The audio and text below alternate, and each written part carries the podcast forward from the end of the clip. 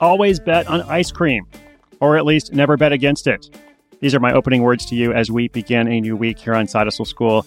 Welcome. So glad you're here. My name is Chris Guillebeau. I have the privilege of bringing you a new story every day of someone who's creating a different source of income.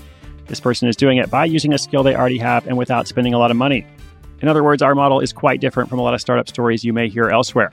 All right, so as we begin the week, what are some classic things that go together? I asked this on Twitter earlier when I was making some notes. Got some great responses gin and tonic, macaroni and cheese, peaches and cream, milk and cookies, peanut butter and chocolate, and Netflix and chill. And who's to say you can't have more than two things at once? I mean, what, what if I want milk and cookies with my Netflix and chill?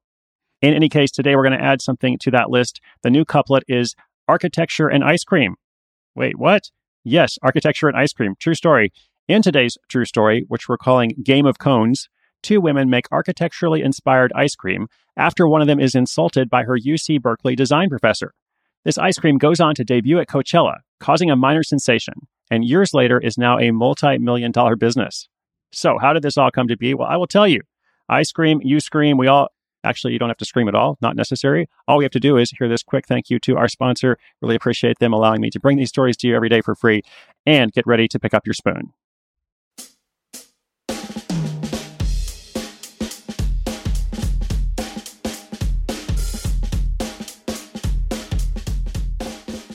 Like many good things, Natasha Case's side hustle started by accident.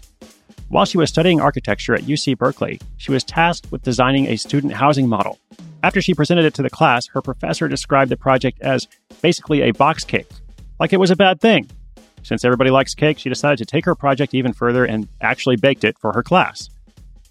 This light bulb moment of combining food and architecture would return to her later. After college, she started a job as a Walt Disney Imagineer and began baking cookies and making ice cream for her coworkers. She enjoyed creating ice cream sandwich combinations that were a play on famous architectural concepts like minimalism, right? Get it? Like minimalism, except better. And they were a hit.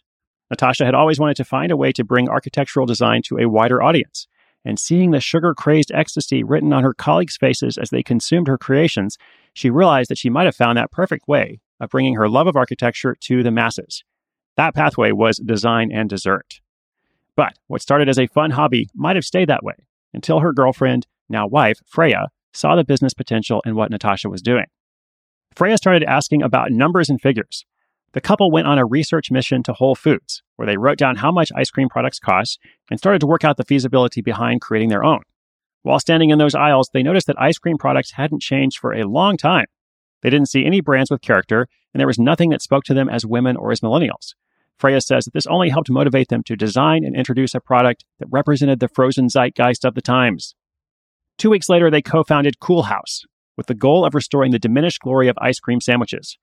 Natasha and Freya both had full time jobs, so they spent the weekends at local farmers markets selling their treats and building their customer base.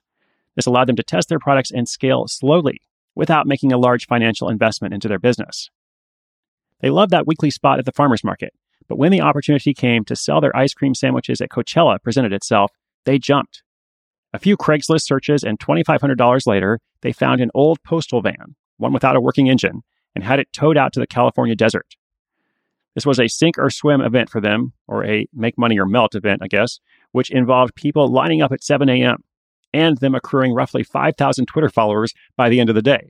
It gave them the feeling that they were onto something, especially as the posts and mentions began to flood their feed including a write up in the New York Times that went viral.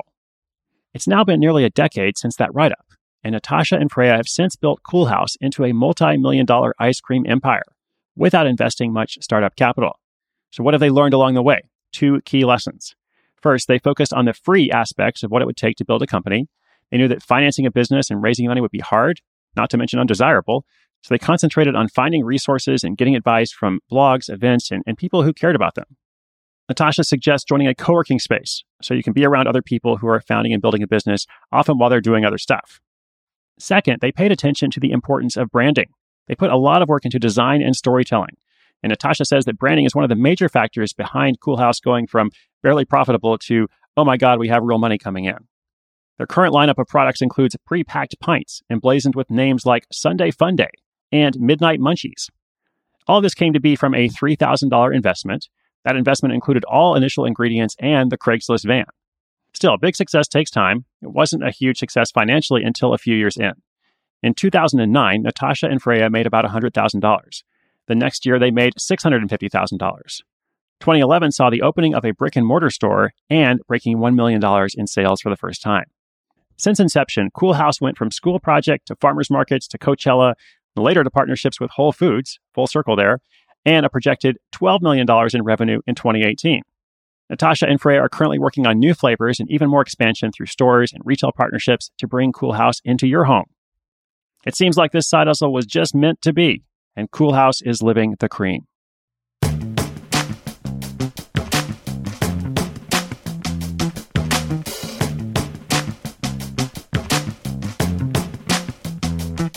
All right. Big congrats to Coolhaus, Natasha, and Freya. Amazing work. I had actually not heard of this brand before, despite the fact that they have been hugely successful. But I will definitely be on the lookout for them at Whole Foods or the next time I go to Coachella, which is never, but presumably I will see it somewhere. Now, some quick analysis. The biggest change happened for them when they switched away from selling at local markets. It's interesting because I often tell stories of people who are selling stuff at farmers markets, and that's how they started. They actually really enjoyed it. But um, they realized that that was very limiting for them. They could only get so far before getting stuck, and there was no scalability to it. Now, not every side hustle has to scale, of course, but uh, in their case, they wanted to grow the business. So what they did was they made a change. They stopped focusing so much on these in-person sales, and they started thinking a lot more about online sales. They started building relationships with retailers and distributors. They put a lot more work and attention into their website uh, where, where people could purchase. They could wake up in the morning and see that orders had come in while they were sleeping. And also through that process, they were able to sell in larger quantities, which of course means they can reach more people and therefore also increase profits. So nothing wrong with staying small, but if you do want to go big, if you do want to kind of expand a bit, go beyond just a side hustle or just a small side hustle, you definitely want to look at how you can get your product out to more people. And in this day and age, what better way to do so than online? Even for something like ice cream, which is of course a perishable product and seems like it would be difficult to ship, but apparently they've got that figured out as well. So again, great job. And listeners, I hope you enjoyed this one. I really enjoyed making it for you. Oh, by the way, I meant to ask you, uh, why did the ice cream truck break down? Because it went on a rocky road. You see, I always save the best for last. This rewards listeners, you know, who go through the whole episode. As always, my friends, inspiration is good, but inspiration with action is better. Today's show notes are at sidehustleschool.com slash 688. That page will include links to everything I mentioned, including, of course, Coolhaus. You can go and see where they are stocked so you can go and try them yourself if you have not done so already. I know I'm going to be on the lookout.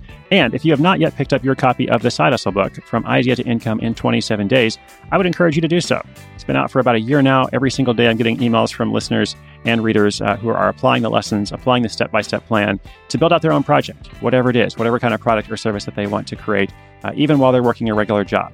And of course, as I said at the top of the episode, without spending a lot of money. All right, that's it. I'm out for the day, but I will be back again tomorrow. Got to sign off so I can go have some ice cream. My name is Chris Guillebeau. This is Side Hustle School.